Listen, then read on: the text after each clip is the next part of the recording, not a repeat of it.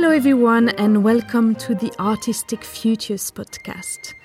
My name is Marie, and in this series, I will be meeting a range of people who work in opera and are keen to share their passion with the next generation. From singers to conductors, directors to composers, you will get an insight into how a range of artists built on their careers, turning what they enjoyed doing and were good at into a profession. It will also be full of useful tips and advice for those of you who would be tempted to give it a go. So, let's get started. In this episode, I'm speaking to director Matthew Eberhard. Matthew is directing Trouble in Tahiti at Opera North this season, and we managed to find an hour to share a cup of tea and chat about his journey as an artist in the middle of the rehearsal period. Matthew began his career in 2012 and for several years worked as an assistant director in both opera and musical theatre. His work as director also includes Street Scene, which toured with Opera North and was due to be revived for Theatre Magdeburg in Germany. He has also directed a number of musicals, including Fame and Legally Blonde. In parallel, Matthew has worked in numerous conservatoires and drama schools. He has also led devising projects for young people. Right, should we do this? Yeah, go on, let's do it. Uh, hi, Matthew. Thank you so much for meeting me. That's all right. Nice to see Um, you. really exciting to speak to you um, about your journey and what you're you're doing uh, with Opera North at the moment. So you are a director, and I thought the first question I should ask you is what does a director actually do? Good question. Um, well, I suppose um, it's also a particularly interesting question in opera because I feel like in opera, the, the, the creating these pieces as we do is really collaborative. So I suppose one of the challenges has been working out what is that role when you've got a conductor to your right who is channeling all the emotional energy of the music. I suppose it, it's really about providing a sort of space in which people can come to and talk about what they think the piece is about. I think I used to believe that it was about me knowing what I thought the piece was about, and I think that is still to some extent the case. But the more that I've worked with um, some of the brilliant artists who we get to work with at Opera North, the more I realise that actually your job is to kind of curate rehearsals where people are able to talk quite freely about the way they connect with the material and then to kind of join that all together. So, whilst that's happening, you're creating a kind of a story arc and you're working out what is the most effective narrative that you can tell for this particular piece. And how is that, how can you make a narrative which, you know, as we have this problem quite a lot in opera, how can we make a narrative which really works for audiences today? It's certainly about, you know, creating a design, creating a world in which these characters can um, express themselves and the performers can express themselves. And, uh, and there's just quite a lot of organisation. It's about sort of being the, the person who's sort of pulling in different areas around you and allowing everyone else to do their job uh, to the best of their ability. So, you know, you never, again, I used to think directing was about knowing everything. And then I realised that actually, well, you know, the costume department is so brilliant, they will always have better answers to these questions than, than I have. So it's about how can I make sure that they do the best job that they can do. So yeah, I'd say it's a it's a real combination of things. That's great. I think the the word director sometimes can be a bit uh, misleading because you think director, so you're telling people what to do, isn't it? Yeah. But it's actually not at all. No, absolutely. Um, I, I don't know why this is. I thought this is particularly true of opera, but I think because of the, the collaboration between music and drama, um, you know, between um, between sort of creative sort of creative design, you know, uh, e- expressing a score which is already has a lot of information in it about the emotional language. You have to really, um, yeah, it has to be really collaborative, and I think uh, the more I work in it, the more I, I really enjoy that side of it. That's great. Yeah. It's not really a type of career path that people might know much about, but I'm curious to find out how you got into this profession. So, Yeah. were you always interested in musicals and opera, or do you remember the first time you, you saw a show? Yeah, sure. Well, I remember the first time I saw an opera. I think I saw um, gosh, I think it was Aida um, in Verona. But I was I was very young. All I remember was I was kind of too small. Even with the kind of the great rake seating, I was too small to really see what was going on. So my parents bought me a libretto, and I just sat there for the whole thing, just following the words. And I, I remember just feeling amazed at seeing written words in front of me that was sort of what these characters were saying, and then hearing this music and that being a representation of what I was reading. But um, yeah, that's my first sort of opera experience. But I, I didn't go to the opera much growing up, and it wasn't really until I don't know, sort of really after I sort of left university, sort of about when I was about 21, 22, that I sort of began to engage more with, with seeing opera. Mm-hmm. Um, and one of the first ones that I saw, I don't know when this was, was a production of Midsummer Night's Dream at English National Opera that actually was designed by Charlie Edwards, who does quite a lot of work with Opera North, and he designed Trouble in Tahiti, which I'm working on at the moment. Yeah. So it feels So amazing. it's a nice circle. Oh, yeah, I feel sort of in awe, really, Yeah. you know, and I keep telling him, I saw one of the first things I saw was a thing you designed, you know. Uh, yeah, I remember sort of being amazed by just, you know, going in with the notion of Midsummer Night's Dream and then watching that production and kind of going, wow, this is so much more. I've always been interested in, in, in music in a dramatic sense. I used to have these um, magazines called Music Box, and they came out weekly, and every week it was um, a famous piece of classical music, like you know um, the Planets by Holst. There would be um, a story of a boy and a girl who would have some sort of adventure, and there'll be beautiful sort of drawn images, um, an illustrated sort of picture book in a way showing their journey, and there'd be a cassette tape. That's how old, that's how long ago it was. a cassette tape which had um, uh, the the story narrated. You could follow in the picture book, and it would have the music, The music as titled in the well. Oh, background. that sounds What great. was great about that is that the B side of the cassette was just the music with no narration. And I remember really enjoying listening to the first side and hearing that story, and then just listening to the music without that story being narrated. But now that music is charged with a kind of energy about it. Yeah, it's And got a, I- a different meaning. Yeah, when- exactly. yeah, and yeah. uh, you know, and I counted there were fifty of them, I think, um, and I nearly got all of them. Very gutted. I think I missed like thirty-two to thirty-eight, and I'll never forgive my dad for not picking that up on the way home from work. But um, yeah, and so I think yeah, I remember always being excited by those things, and yeah, I started directing when I was um, at school. I started directing some theatre pieces. I directed lots of musicals at, at uh, university. And then I started just, yeah, assisting in fringe opera really in London, sort of on very small things. And it was through that that I uh, met a director who was like, oh, I'm reviving a piece at Opera North. It was Martin Duncan. It was Midsummer Night's Dream, again, actually, weirdly enough. And I assisted on that. And I suppose my route directing on the opportunity to, to do that has really come through uh, being part of the company of Opera North and, and learning lots about the company and the way they make work. I'm feeling quite excited by that and going, oh, actually, I think I could direct a show within this structure that I know and So, love. so it's you know. not really something like you wouldn't say when you were 12 or 13, I want to be a, a director. It's not No. really something that happened like It- that. No, it's not. Yeah. It no, definitely not. I think I wanted to be an architect because Yeah. I've, I love spaces, Yeah. and actually, weirdly, now as a director, the first thing I do when I get a piece is kind of go, "What's the building like? Where it's Yeah. set?" Like that's the thing I want to know first. I feel like mm-hmm. once you've got a building or a space. You have a, a, a language of movement through that space, and actually, the thing kind of then starts to do itself, and the story comes sort of comes about.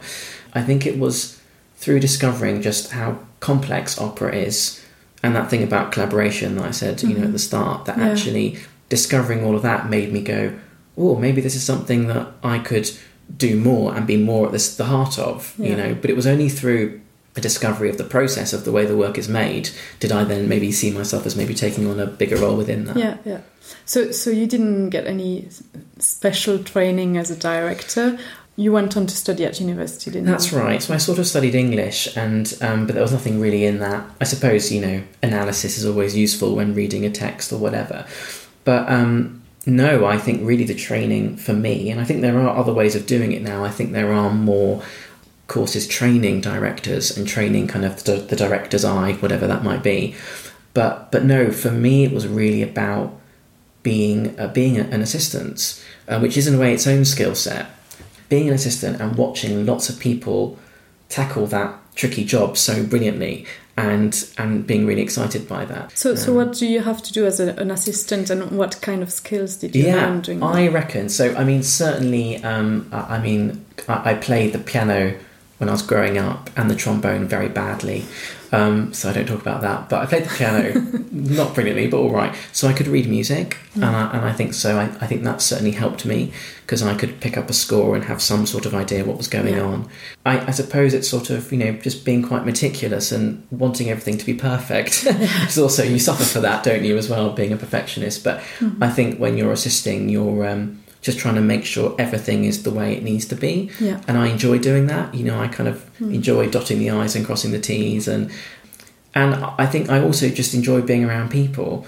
So rehearsal rooms are just a really great place to be because especially as an assistant I have to say, because you, you are in a way the link between everything. You know, and when you're in the theatre especially, you know, you're the one during technical rehearsals, running backstage, speaking to wig, speaking to costume, speaking to stage management or to props or to the chorus or the conductor or and I love being kind of really enjoyed being that person who was sort of just running around a lot and talking to lots of people. I don't think I necessarily had an idea of kind of the work I wanted to make as a director at that point or even which pieces fascinated me. It was more about the job and what I liked about doing that role. What was your first experience of directing a show like what was it a bit daunting where you like yeah. did you have some doubts about I mean, I imagine yeah. it must be yes. quite a big responsibility. Yeah. So I think, well, I mean, in a way, it's funny because the first sort of thing I ever directed was sort of just at school with my yeah. friends, and that was kind of great. And in a way, I remember I had the whole thing prepared before we started. I had everything written out. I knew exactly where I wanted everyone to be all of the time, and I had very three sort of very willing three very willing school friends who were happy to to do and we'd rehearse at each other's houses in the summer holidays and that kind of thing. Of course, it is very different when you're working with people who it is their job day in day out to, to be artists, to be singers, and what they need from a rehearsal process is very different to what I'd experienced before. I suppose the first piece I ever directed for um, Opera North was the piece I'm actually reviving at the moment, which is Trouble in Tahiti, and um, yeah, I mean it is it is very daunting. I mean the, the way I always described it was it, it it's it's like you've got a couple of sandbags on your shoulders and you spend quite a lot of time going why can't i do this better? Like this suddenly feels harder than i was expecting it to and you feel quite frustrated about that.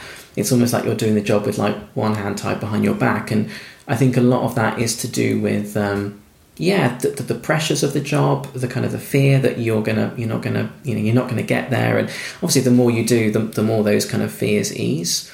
But um, I, I speak to lots of directors about this, and my understanding is is that that fear never really goes away. You'll make big plans for the first day. We can do, you know, these great games, or we can do this, or we can come up with creative ways of, of working on the first day. And then you get to the first day, and it's like, right, you come on from there, you come on from there, because you're just so nervous about working with this group of people. So I think a lot of it is about accepting that actually, mm-hmm. and accepting that is part of the process. And how do you prepare for a show like Trouble in Tahiti? How long in advance do you start planning for these things? Yeah. And, and what what is the process of planning for a show? Yeah, well, I guess uh, opera is quite unique, I guess, in a way, and because I think you're given quite a long lead time. You know, I suppose Opera North is always planning maybe two or three years ahead. They sort of start sketching out that what the season might look like. So you might have, I mean, for Street Scene, for example, I had about two years to prepare. Really, I suppose the first thing you do is you you spend a bit of time with the piece, but you're you're trying not to spend too much time with it because you realise you've got a long road ahead. So you're spending enough time to kind of get a sense of where you feel like it might take you, but not yet overexposing yourself to it because I think that's also a danger, you know. So the first thing you really try and do is find your collaborators. So the first person you'll find is the designer and you know the person with whom you're going to create the world that the piece is going to exist in that's a really big decision feels like a really big decision and the design for the production normally has to be signed off yeah between 8 to 12 months before it opens so it's quite a long leeway, isn't it? Yeah, it is a long leeway. And of course, you know, you have other jobs overlapping, so you're kind of coming in and out of the process. Mm-hmm. So really, once you do the design, uh, this tends to happen a lot, I think, that you actually take a step out of it, you step away from it for a bit because you've kind of got so into it you know it's hard to see the wood from the trees so you so you sort of design and then you sort of pull back and then you get to the kind of i suppose three to four months leading up to rehearsals and that's when you really start sitting down with it and really going okay how, how am I going to solve these issues? What do I want this to feel like? How is this going to manifest on, on the design that we've created? So yeah, I think it's in those weeks leading up that it kind of becomes more more um, more focused and more specific. Yeah. I was wondering if you had a favorite show you've ever worked on. Wow. Yeah. Um, I suppose one of the pieces that I loved doing actually was the first assisting job that I did at Opera North, which was Midsummer Night's Dream, because I suppose it was my first time being in a big company like Opera North and the support that you have in creating the work, and also the brilliant artists that you get to work with. So I spent a lot of that time just sort of in awe or sort of in hysterics because you know there were some very very funny performers in that um, who did that piece brilliantly. It's funny as a director. It's quite hard to gauge what the enjoyment level of working on the piece was because you you know you face you face so many challenges. That was Yeah. actually my next question. Was it? To, also to ask you what, what was the most challenging show you yeah, worked on? Yeah, I mean certainly, um, I, uh, Street Scene is a, is a challenging piece to, uh, to to direct. I mean, it was certainly the biggest piece that I'd done, sort of in, in my sort of trajectory so far. There, there were just so many characters in that piece. It was the scope of it that I found very daunting. It's funny when you're rehearsing because it takes a long time to see the light at the end of the tunnel. Uh, for a long time, you, you can't even look towards that. You're just sort of day to day building the thing, and you really can't see beyond that, you know? Um, so it's not until right towards the end of the process can you actually take a step back from what you've made and start going, what have we made? And does this work? And what needs to be fixed or what needs to be changed? Street Scene, I think, was a particularly unique show because it, it took a very long time to get to that point simply because of how complicated it was. And actually, what I respect in, you know, many very experienced directors who have, I, I admire is you've got to hold your nerve because you, you don't know. You don't know in the first week or the second week or the third week. You don't know how it's going to go. You don't know what you're making. You've just got to keep making That's something. terrifying. it is terrifying. Yeah it is terrifying. And also because you're meant to be the one in the room who is who knows exactly knows, where you're yeah. going. But i think that's impossible to do to an extent. No, but people need to believe that you you know yeah, absolutely. Yeah, and I suppose in the back of your mind, you of course you have a bit of an underlying sense as to where this is all going to end up, but um, you know, you you it is just about getting through day to day and and to keep making the piece and and also, I mean, I remember right at the end of that process, you know, having quite strong thoughts to begin with about what that piece would be like, and then getting to the technical rehearsals and having to get to know something a little bit different to what I thought it was going to be. Mm-hmm. There was a very strange thing towards the end of Street Scene where it was like I felt like I was getting to know a new a new show. And yeah, that was quite scary, but also I think yeah, paid off in, in the long run in terms of making making something that worked for the cast that we had and the times that we're in, you know.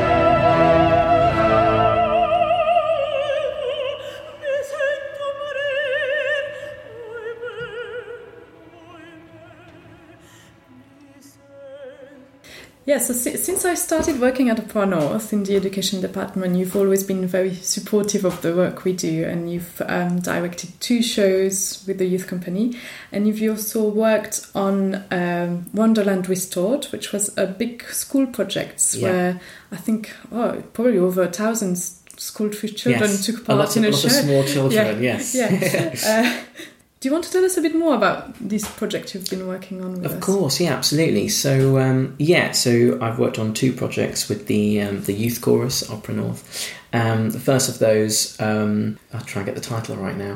It's Doctor hard. Doctor Ferret's traveling no roadshow. Well, I'm- But uh, Dr. Ferret's Bad Medicine Bad Roadshow. Medicine Roadshow. Yeah, okay. Um, so that was the first one that I that I worked on, and that, in a sense, was very much about. I suppose for me, that was about putting on a production. That was about putting on, um, you know, sort of exposing the young people to what it's like, you know, to rehearse something, to to get it ready, to have you know a dress rehearsal. To we did a little bit of a tour with it, as as you know. The the second project, I suppose, was a little bit of a reaction to that, which was I. Um, I know we had a bit of a blank canvas opportunity, and I thought, well, um, it is really hard to find existing material that the young people can really relate to.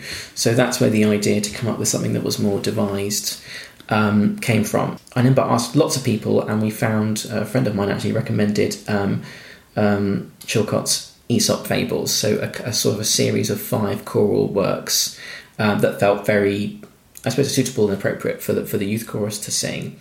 We essentially, uh, yeah, devised a project where we um, spoke to the young people about those stories or lessons and said what would be a sort of equivalent for you now. You know, um, if it's slow and steady wins the race, how can you, as a sort of you know, I don't know, fifteen year old now, how how would you relate to that within um, within you know your your day to day life? And we sort of gathered all that information in. Um, I remember there was a session I think that was recorded on audio, and I remember being on a train just listening to these young people talking about these things, going, "Oh, this is so exciting!" So we sort of pulled their responses back, and out of that created a piece of work where we sang these five um, Chilcott songs, but also created uh, with a with a fantastic artist called James Batty, who created linking material between them. We also used a number of different sort of performance styles to do that. So there was a lot of physical movement. There was some sort of more choreographed sections. And uh, yeah, I mean, I, I loved that project. Um, I we managed to make something I think that was really unique and that the young people really um, connected to. And there was a real I think one of the things that's most important when working with young people is is is the company aspect.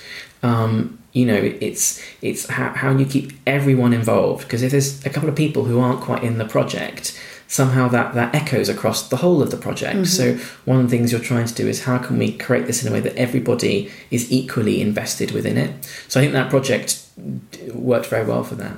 And yeah, and the third one you mentioned, which was um, Wonderland Restored, which was uh, an adaptation of a piece at Opera Holland Park that I've worked on, um, a, a, an opera of Alice's Adventures in Wonderland, and that was um, adapted by the composer Will Todd for um, school choirs to sing. So we, um, yeah, we sort of roamed the north, and in each in each town or city had a load of school children join us, and we partially told the story of Alice in Wonderland using some of the choristers at Opera North, and we rehearsed some little bits with them. But also there were moments where the school children stood up and they delivered some of the material. And what was great about that was, in a sense, was working with the chorus of Opera North to create some quite fun sequences, and then actually watching the school children who are basically in the performance watching the performance of those choristers. And actually, they've probably never been within a metre of an opera singer before. You know, for example, Stuart Lang pretending to be the red, you know, the, the evil Red Queen, you know, with, a, with, a sort of, with a tiara on his head, just sort of bar. I mean, I think in a way that was for those um, children to be so close to that was almost the most exciting element, the point where we have to make sure they rem- remember to sort of stand up and sing the things they were meant to be singing. You know, there were moments where we did sort of little magical moments and you could hear the, the children going ooh ah you know like you know kind of gasping and you kind of go oh this this is amazing you know we're really not only are they part of a performance but they're actually able to um, kind of observe it and enjoy it and and realize what this crazy thing you know the opera is and what and what it can be. And and the other advantage to the, this big sing wonderland restored event was because a lot of people that came were the parents of the children who were involved and many of them may had maybe haven't seen anything like an opera before. So i remember there was a couple performances where people would come up and say well, that was the first piece of opera I've seen, and you know, I, I was in tears. I absolutely loved it. And you think, gosh, that's amazing that we're reaching those people, and it, um, yes, they're seeing their grandchildren singing on the stage, but they are also experiencing the opera form for the Yeah. first time. So, um, yeah, that was a really interesting and special project. I think. Do, do you feel that doing these kind of projects kind of um, complement the, what what you are doing on main stage? Yeah. I, I think definitely. Stage, I, I think um, what's really important with the well, we, we call it I guess we call it main stage work, don't we? I suppose the work which is in you know that we do in in, in the big theatres in Leeds Grand and, and the big pieces and the operas that everyone knows. I suppose what doing these other projects makes me realise is just how important it is to make sure the work you present is accessible to people coming in, and and uh, you know that goes down to the story that you choose to tell. If you choose to tell a story that that is confusing or people can't understand, at all, well then they're not going to enjoy their trip to the opera. So having that person coming up to me, you know, at Wonderland Restored saying, "Gosh, that was my first opera, and I really enjoyed it," you know. Th- th- that in a sense there wasn't a complicated narrative there. We just really committed to it and, and we did it. And actually i think that is really important for us to remember because you know one of our big job big jobs mate is to bring people into theatre to watch opera and to really connect to it. There's that thing of always remembering that you're there could be someone watching the piece who has never seen it before doesn't know the story um, has never heard people sing in this weird way before. And you've got to really help primarily those people um, understand what's happening because then hopefully opera as an art form will continue to flourish and people will keep coming to see it. So, yeah, if you had one tip to give young people who are thinking about embarking on a career as a director, yeah. One or two, I mean, yeah yeah yeah. What what would that be? yeah it's uh it's really interesting it's kind of like almost like what advice would i give you know give oneself if one you know was Yeah, yeah, was well, starting because you feel like you've learned so much on the journey. Yeah well a few things i guess. I guess the first thing i'd say is is that i always felt like a pressure when i was young to to kind of have quite instant results. You know what i mean? And and to be able to reach my goals quite quickly.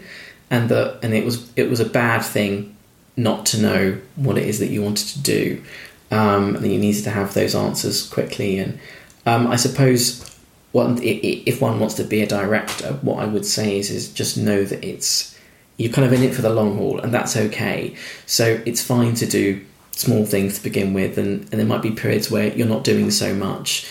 It's that weird thing of I think in any job that we do in the arts, you know, if you're not currently working on something, are you actually still doing the job? You know, and, and I remember a long, long time thinking, oh, you know, I've got three months here when I'm not working, and that makes me unemployed and I'm a bit of a failure that I'm not doing anything. But actually, sometimes that space can be some of the most important time that you can have. I didn't know I wanted to do this job properly until I started doing it, you know, in a strange way. Yeah. But tr- truthfully, like I, I was sort of really interested in it and I was being drawn towards it. But that thing of saying, this is absolutely what I want to do is probably something that I couldn't really say until, you know, my mid to late 20s, even. Yeah. Um, and, and I think that's sort of quite important. And it, it allowed me to find the job in a way which wasn't like, I need the information, I need to understand it all straight away. But actually, it sort of swirls around you a bit and you pick up on things and you slowly but surely begin to form your understanding of what that job is. I think also with directing, it's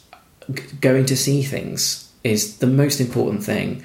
And one of the hardest things I found during the pandemic and certainly coming back from it is there was a year and a half where I saw very little work and I was coming to direct things myself. And I I was feeling a little bit uninspired and a little bit Yes, because you get inspiration from watching other people's work as Absolutely, well. don't you? yeah. I, I was feeling quite numb, and I was kind of going, "What does this mean? Does this mean that you know, I've lost my enthusiasm, or you know?"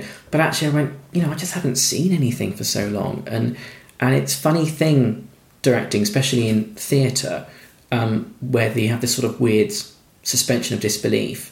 If you don't go and see stuff, it's like you stop believing in the ability for theatre to work, you know, and, to find the pieces that really, you know, there are a few things that I've seen um, uh, you know in my life so far which have really moved me um, and that thing where you've seen something and you go away for a few days and you're a little bit like I don't know you feel a bit shifted inside and I think you know giving yourself the maximum opportunity to experience those moments where you you really for you personally um, you know feel the power of what theatre and, and musical theatre or opera can do makes you desperate to try and find that feeling again, um, either as a director or, um, or or doing it so other people can experience that feeling. Yeah, I thought you might have some advice as well for young performers, so Yeah. singers or actors, because I imagine you are um, involved in a lot of auditions as a director. Yes, I'd say um, just really enjoy your preparation for those for those auditions and those events. I mean, I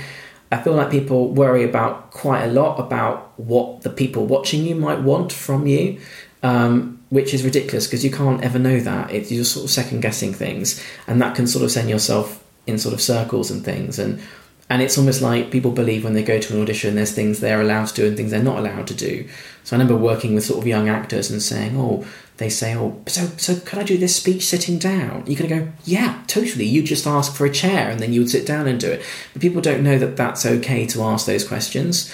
Spend lots of time with the material that you're going to do. Really really find yourself in it. Spend you know really know what you want it to be and what your instinct and trust your instincts. If you have ideas about it don't don't you know have that idea and then oh it's a bad idea. No go with it. Explore it because that will that will be um, that will create something unique. A lot of the time when you're auditioning people you don't actually fully know what you're looking for. I mean especially in opera and i remember i've done auditions sort of you know 12 months before the piece you know is premiering before you've even sat down and worked out what it's going to be like or you've barely even got a design and you're having to pick a performer you are looking to see what people bring bring to the to the audition. Um, and so i think bringing something with you something brave something that you feel passionate about whatever that might be um, just allows you know that, that's exciting to see and sparks the imagination of the people watching you as well as your own imagination You've been listening to the Opera North Artistic Futures podcast with opera director Matthew Eberhardt. Next time, I'll be speaking to conductor Sian Edwards. She will be leading the orchestra of Opera North on the 2nd of December at Huddersfield Town Hall. The concert will feature pictures at an exhibition and the magnificent pianist Joanna MacGregor as soloist for Gershwin's piano concerto. If you have any burning question for our future guests or would like to suggest people you would like to meet, please email education at operanorth.co.uk. You can also find us on Twitter, search Opera North Education. See you next time!